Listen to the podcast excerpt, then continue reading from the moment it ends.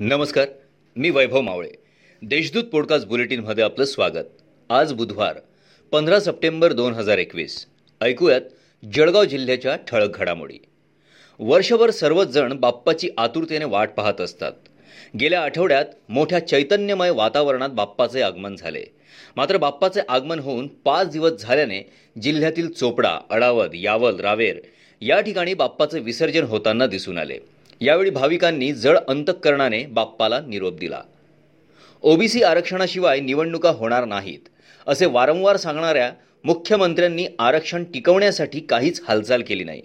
OBC समाजाच्या पाठीत खंजीर खुपसणाऱ्या आघाडी सरकारविरोधात भारतीय जनता पार्टीतर्फे आज आंदोलन केले जाणार आहे अशी माहिती राजू मामा भोळे यांनी दिली आहे. शहरातील आंबेडकर नगरात राहणाऱ्या राजू पंडित सोनवणे यांचा खून झाल्याची घटना सोमवारी सकाळी दहा वाजता उघडकीस आली.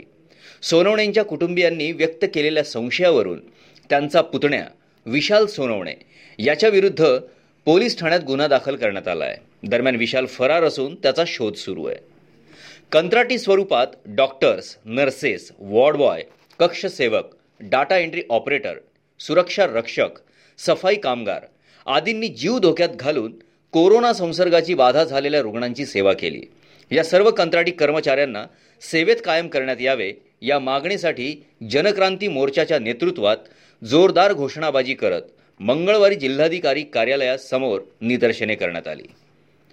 गेल्या दोन महिन्यांपासून कोरोना बाधितांच्या संख्येत घट होत आहे. मंगळवारी दिवसभरात कोरोनाचा केवळ एक रुग्ण आढळून आला तर दोन रुग्ण कोरोनामुक्त झाले आहेत जिल्ह्यात कोरोनाबाधितांच्या संख्येला आता ब्रेक लागला आहे या होत्या आजच्या ठळक घडामोडी.